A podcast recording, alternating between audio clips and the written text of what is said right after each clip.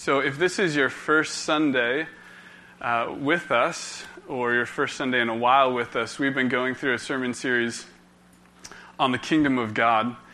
Um, we started with the kingdom of God talking about how, how whether or not you're aware of it, that, that God is king. And God is king not in a temporary sense. So, it's not as if. Uh, God's kingdom had a beginning at some time, and then at some time will have an end. But God's kingdom is eternal. So that means forever past, forever future. God reigns sovereign over all things, and nothing at all can challenge his rule. Amen. Amen. Eh, that, that is the reality of God's kingship, which means anything you consider impressive or powerful, God is more impressive and more powerful than that. Um, how we kind of entered into relationship with the kingship of God is when God decided to create. Out of his own grace and goodness, God decided to create a world. And so the interesting thing is we live in this world that that constantly lives in sort of a stubbornness against him, going like, I don't really think I need you. And God's like, I created you. Hey. Um, and so, so we, we were created purposefully by God. That means that you are an incredible creature because you weren't just created along with everything else, but you were created special in, in the image of God, which means that you were made magnificent. That's part of this idea of God as king, is God then creating you to rule with him. And so we looked at a couple things that meant. One thing that that means is that you were created for having a position above everything else, everything else created, which means that, that literally when you walk around, we were meant to show the goodness and greatness of God to everything. Um, when we talked about this, it was like, you know, imagine walking down a trail and, and you saw a deer, and the deer was like, oh, here comes the goodness and greatness of God. Um, that's, that's not how it is now. The deer's like, it's going to kill me, right? That's because things have changed a little bit. So not only were we meant to have that position, but we were meant to, to represent the power of God, so the rule and dominion of God, which means that his, his goodness that was meant to reflect on everything else and it was meant to flourish underneath his good kingship. Um, we were meant to represent that power. We were given place, which means a, a place where there was no need for fear because we were protected. Um, not only place, but also in this whole thing, uh, ultimately, what was good about it is that, that we were given the presence of God. So, so not only was this world created to, to be subject to him, but was, was made to literally live constantly with his presence there, this fulfilling, satisfying presence of God.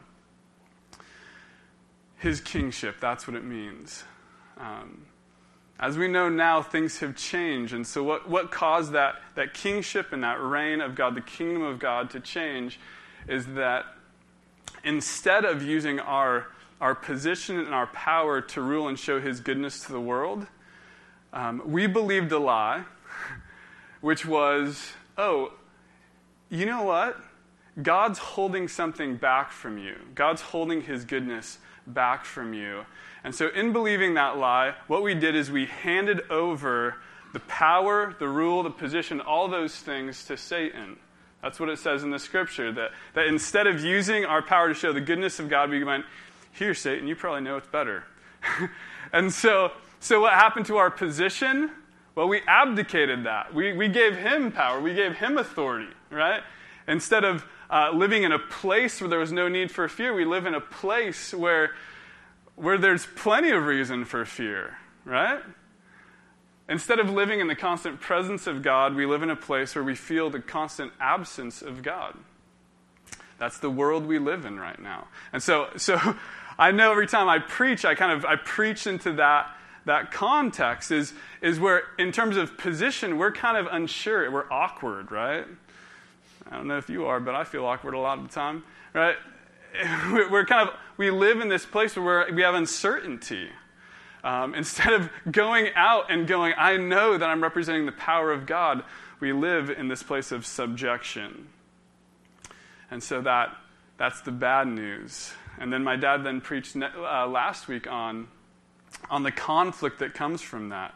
Um, he looked at in, in Genesis um, where Nimrod, it says he lived in the face of God or against God. And then you have the Tower of Babel, where, where people literally, like, they constructed this big thing going, we're going to take God down. That's what we're going to do. Um, and then Psalm 2 says, Why do the nations rage and the people plot in vain? Um, and that's, that's kind of this, this culture, this ethos that, that we live within is this, like, people living literally uh, kind of in the face of God, raging against him. Um, even, I remember there's this, this guy named Chris, Christopher Hitchens who would debate against Christians a lot of the time. I remember somebody confronting him and they said, These are two things you believe. There is no God and you hate him. Right? like that. And that's oftentimes the position that, that we take. Even if we believe there is a God, right? We struggle with that. We struggle against that. We live kind of in the face of God. And so this week, what we're going we're to talk about in regards to the kingdom of God is in the midst of us living in the face of God. And I don't know if you guys feel this, like, I don't, I'll just say outright, like, I don't believe in your innate goodness. Like, I don't believe in my innate goodness. Like, I know myself, and I know people all the time are trying to tell me how good I am, which is weird. And I'm like, you don't know me. Right? So, so when I live in the face of God, what we're going to talk about this week is God's relentless pursuit of his people. Um, that God, as king, and even though he gave us power and we, we so abuse that power, God has relentlessly pursued his people. Um, the, the example I thought of to illustrate this is um, if you have kids or spent any time with children around the age of one, um, there's this game they like to play called Pick Up the Ball which usually involves them being in their high chair, dropping a ball, and then you're like, okay, whatever, you know. you pick it up, and they're like, ah, they drop it again, and you pick it up again, right? And you think it's cute for like three times, the first time, and then, and after that, you're like, no, hold the ball. and and this this is kind of what it looks like with God's relentless pursuit of His people is is what we're going to look at is a couple of covenants that God has made in the Old Testament. And, and this by no means shows all his covenants, but what his covenants are is God's commitment to people, to love them, to care for them, to show that he will be faithful to them. And then, and then we are in that place of like, oh, I dropped it again. And so then God covenants and commits again and goes, no, I'm going to be faithful to you.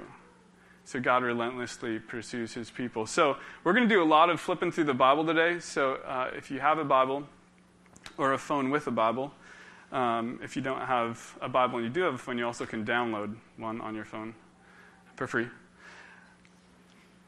So we're going to start in Genesis chapter 12. And in Genesis chapter 12, this is literally uh, the, the chapter directly following the Tower of Babel, where where all the nations of the everyone on earth gathered to try to take God down. And so everyone was scattered from that point. And the amazing thing is, it's not over. And you know that because you have a couple thousand chapters after that. But, but at that time, they probably could have assumed, okay, God's done with us. But instead of being done with them, what God does is he chooses this like insignificant, nomadic, wandering man and says, I'm going to bless the whole world through you. And so in Genesis chapter 12, we find God approaching a man by the name of Abram. And this is how it reads It says, The Lord had said to Abraham, or Abram, Go from your country, your people, your father's household to the land I will show you. I will make you into a great nation, and I will bless you. I will make your name great, and you will be a blessing. I will bless those who bless you, and whoever curses you, I will curse, and all the peoples on earth will be blessed through you. So, this is the first covenant God is making here with his with people. That literally, he goes, From you, Abram, which which this is a wild setting. I mean, imagine you have no relationship with God. We can kind of assume that from Abram, that he, he had no real understanding of God. And all of a sudden, sovereign king of the whole universe shows up and says, Through you, all the nations of the earth will be blessed. The word covenant is used, and if you, you skip over to Genesis 17, and God confirms what he has said with Abraham. It says, When Abram was 99 years old, the Lord appeared to him and said, I am God Almighty. Walk before me faithfully and be blameless. Then I will make my covenant between me and you and will greatly increase your numbers. Abram fell face down, and God said to him, As for me, this is my covenant with you. You will be the father of many nations. No longer will you be called Abram your name will be Abraham, for I have made you a father of many nations. I will make you very fruitful. I will make nations of you, and kings will come from you. I will establish my covenant as an everlasting covenant between me and you and your descendants after you for generations to come, to be your God and the God of your descendants after you. So, so this is just the promise of God going, Abraham, you got nothing. You are not the most impressive person on the earth, but I'm going to do something impressive through you that will bless all people. And there's no way for Abraham to, Abraham to comprehend this. And yet, what he is called is now the father of faith because he takes God at his word. And taking God at his word does not mean that Abraham is perfect because we see Abraham make some pretty stupid mistakes. Right? I don't know if you know the story of Abraham, and if I shared it with you right now, it would sound like the National Enquirer, right? Abraham is not completely an, an upstanding fellow, but what God is doing is He's going, I'm committing to relentlessly pursue people, right? That these people who constantly stand in my face I'm going to find a way to bless the entire world. And so, from Abraham, we have his unfaithfulness. Eventually, he has kids. They go to Egypt. This is kind of a brief overview of history. Right?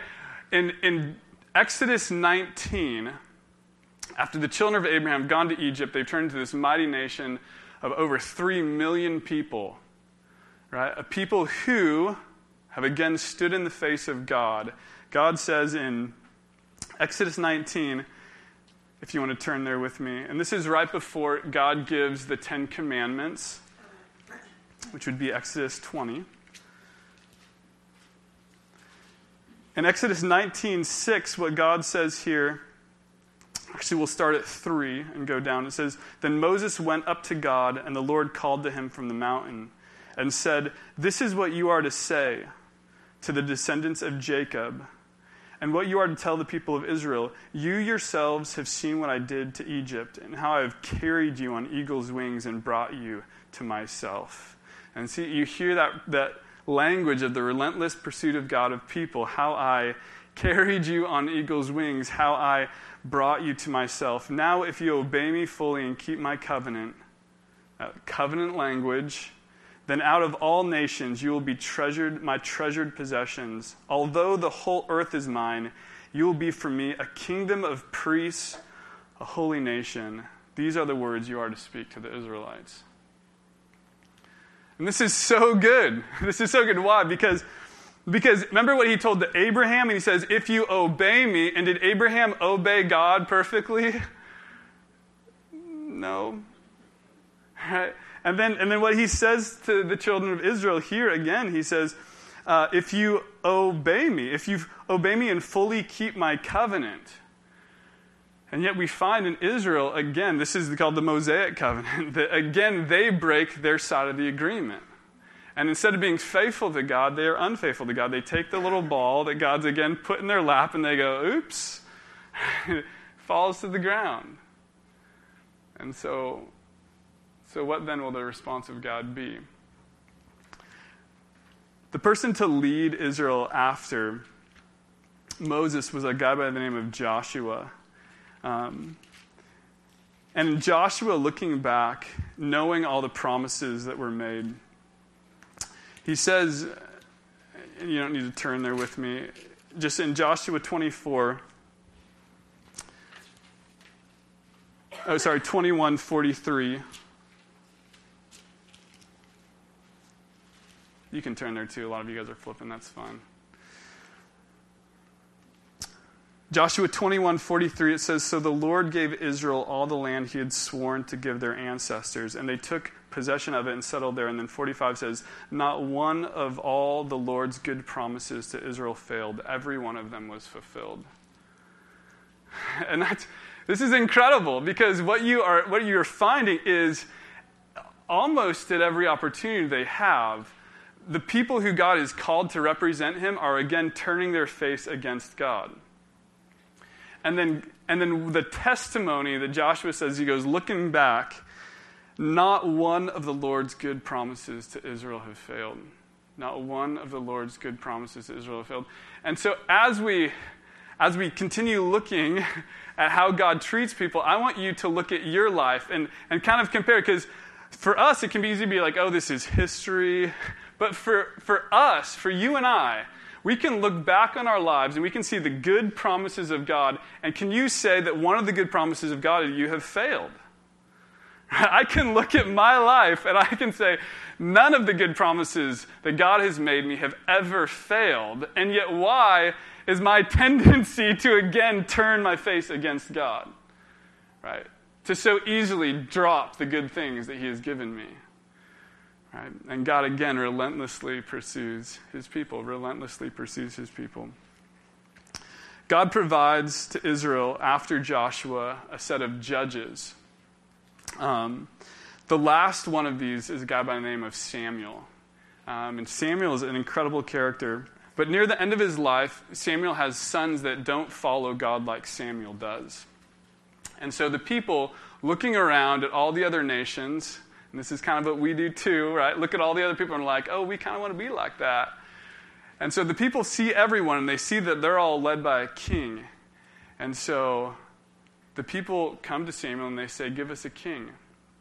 And Samuel is disturbed by this. And in 1 Samuel 8, starting in verse 6, it says, But when they said, Give us a king to lead us, this displeased Samuel.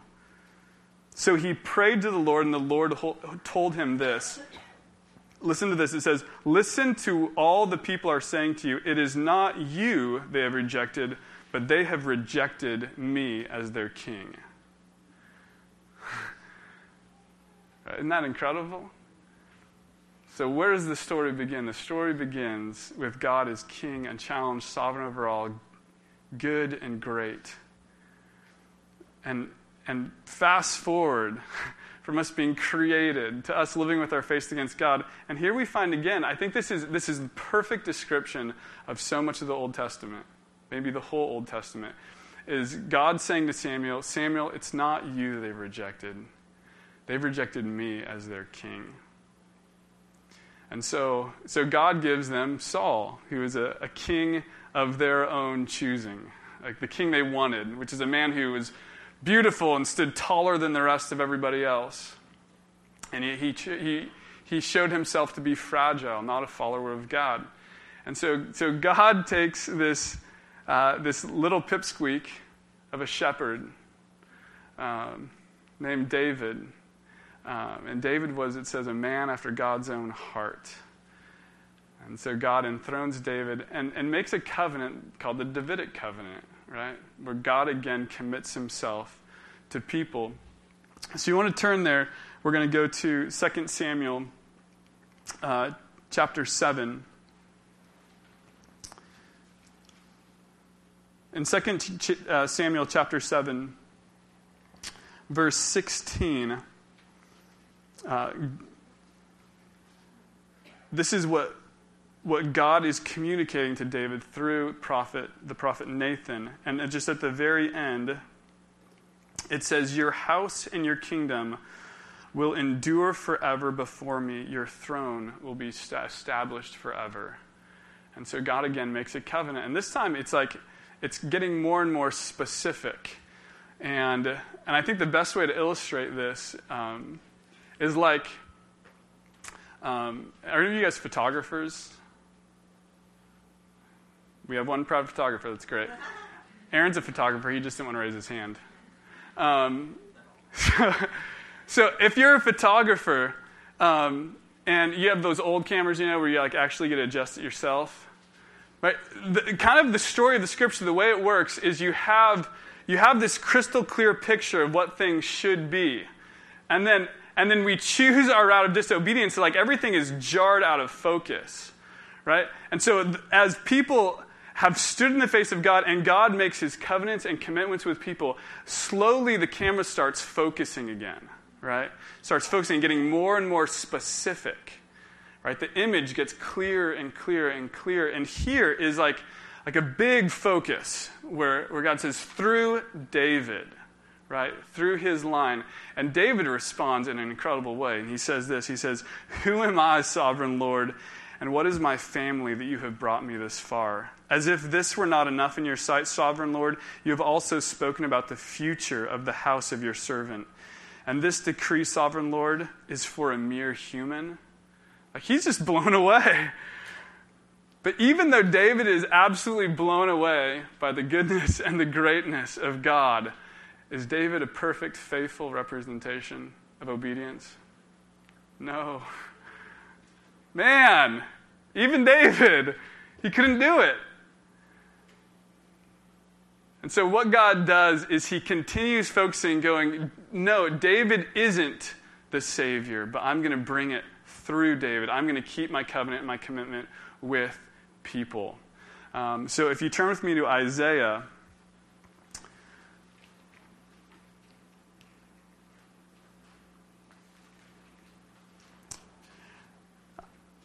Isaiah 9, and this is going to make you feel like Christmas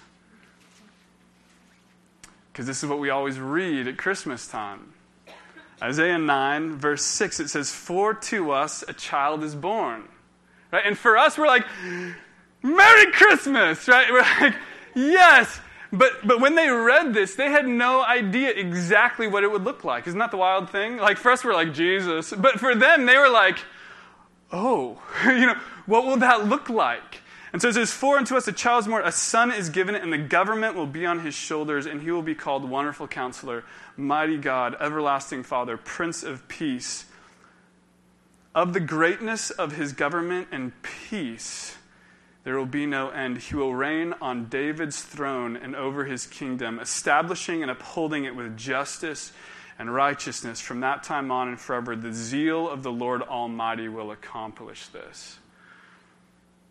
What's, what's so good? There's, there's so much in here that's good. One of the things that's good is you see and hear a restoration of that original design, right? Where, where God created us with position and place, a place where there wasn't fear, where there was justice and righteousness. That was the reign of the kingdom of God. And yet, when we, when we chose another way, when we gave authority to someone else, what entered was, was fear and uncertainty and all those things. And yet we see a restoration in here following that promise and covenant to David.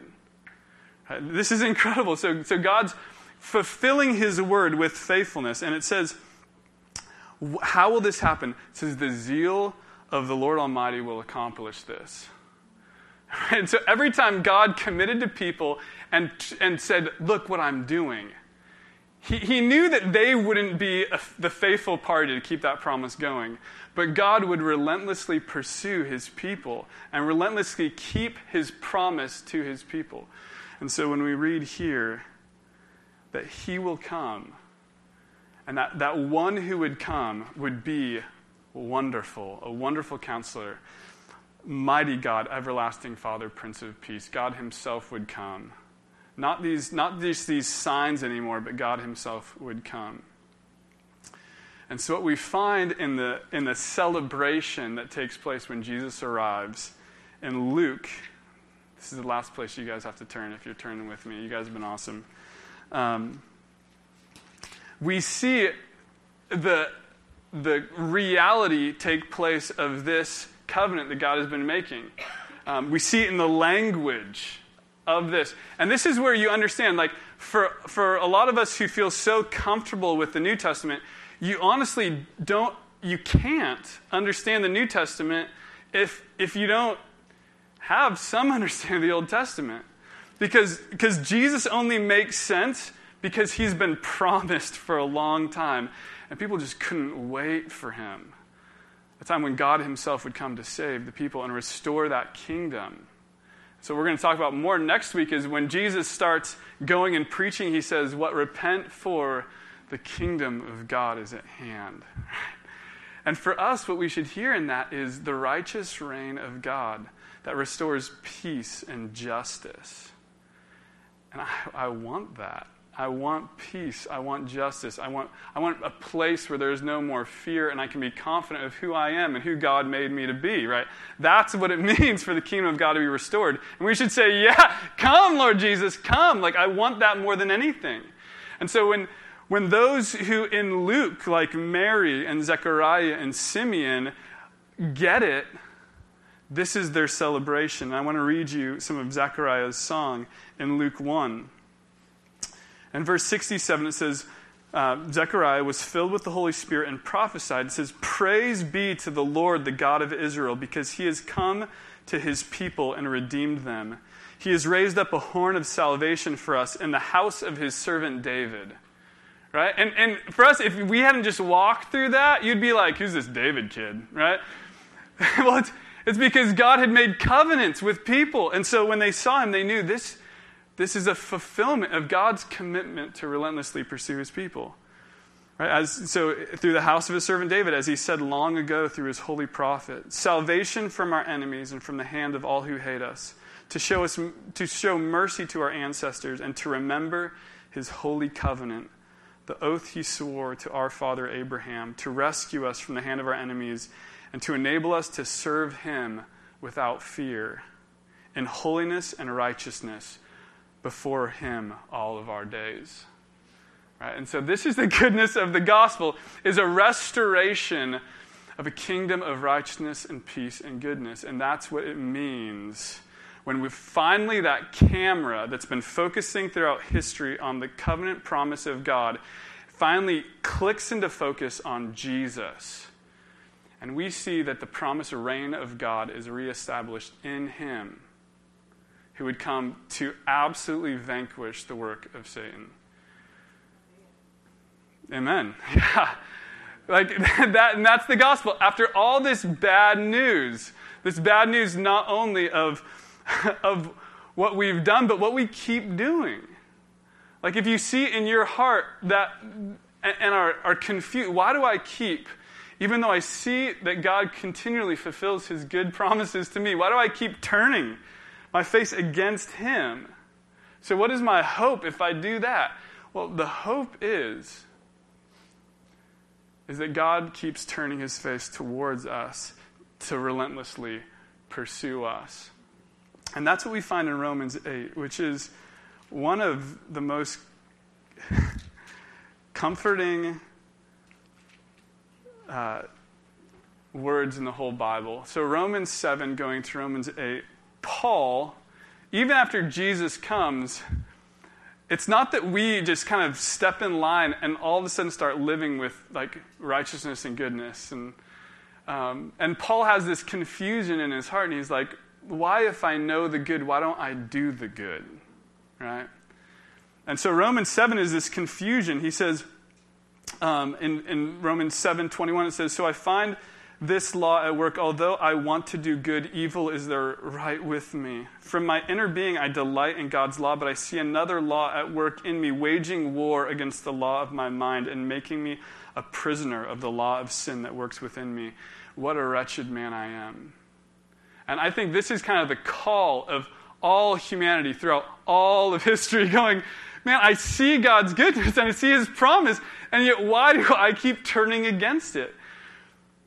I confuse myself. And then he says, Who will rescue me from this body that is subject to death? Thanks be to God who delivers me through Jesus Christ our Lord.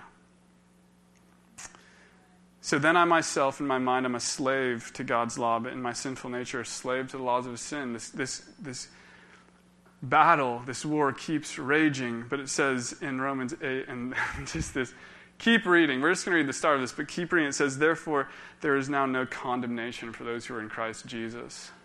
So, those who find themselves in Christ Jesus, who are confused because we still relentlessly turn against God, he goes, In Jesus, there is no condemnation because I know, God says, I know your helplessness. I, I know that when you giving up power, I know you. But he sent Jesus as your Savior, King Jesus, who would come, the Prince of Peace, to restore peace completely. That's the story of the Scripture. So, how do we respond to that? How do we respond to God's relentless pursuit of his people? One way we respond to the relentless pursuit of God for his people is just seeing it not forgetting it. Because for us, I think, like honestly, it's incredible how I so I so quickly turn back to to imagining that God has no interest in the world, as if God's forgotten it again. And yet the story of Scripture and the story of what we see when we look back is that God has fulfilled his faithful promises. So, so number one, hold on to those promises. Right? Remind yourself of them. Preach the gospel to yourself. The second thing is relentlessly speak the gospel promises to the people around you. Because I know that, that those who sit here need to hear that often, right? Because there's times when you go, God doesn't care about me. And you need, you need someone to go, no, wake up. Like, look back. When has God failed to fulfill his good promises to his people?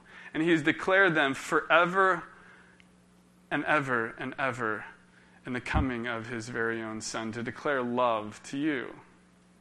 So, so learn to take that and declare love to one another. Like, be bold with it. When you, when you speak with one another, remind each other do you know how much God loves you?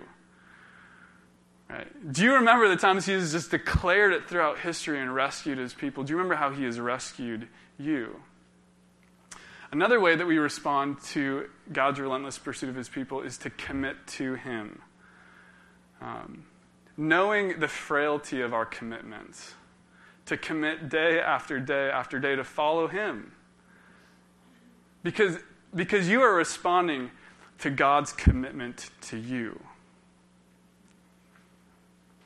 Uh, you guys, you've seen this in other relationships. You've seen this in things like marriage. How do marriages work? Well, it's not because both people are just relentlessly pursuing one another. That would be great.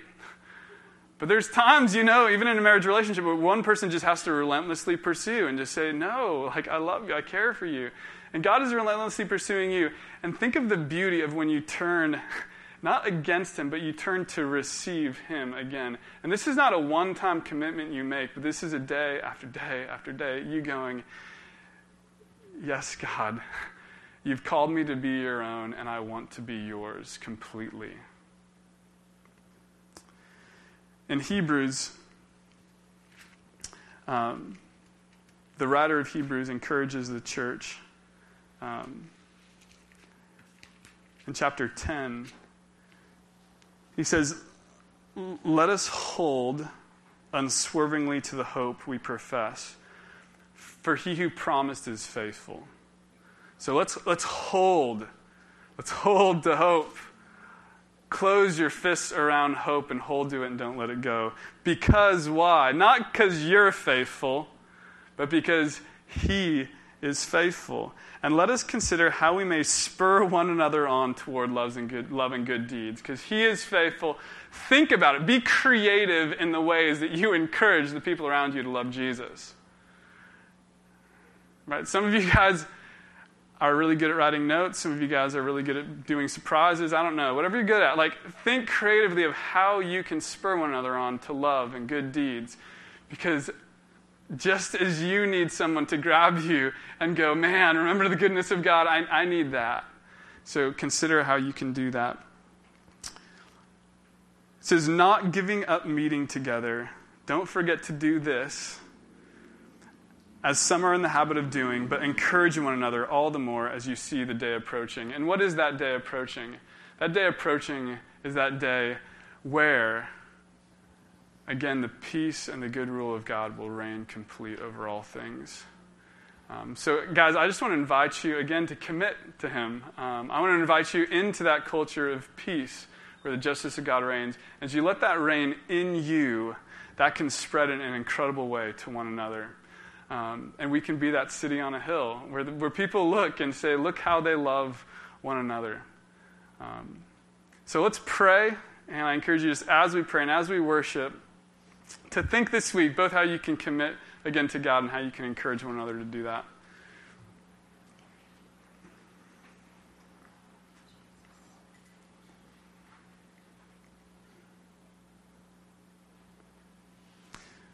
Uh, God, I just thank you for your love for us, especially as we, we see it um, set beside what it seems like our constant rejection of you. Um, it's incredible how you allow us this space to ask you questions and figure things out. I pray that, that this honest, simple look at history, biblical history, will remind us that no matter what we do, no matter our lack of faithfulness, you are faithful. I pray that by your Spirit, we can respond to your faithfulness and, and just learn to love you with whole hearts and learn to encourage one another to do that too. And we know that there's no better life than to receive your love and give it. I pray these things in Jesus' mighty name. Amen.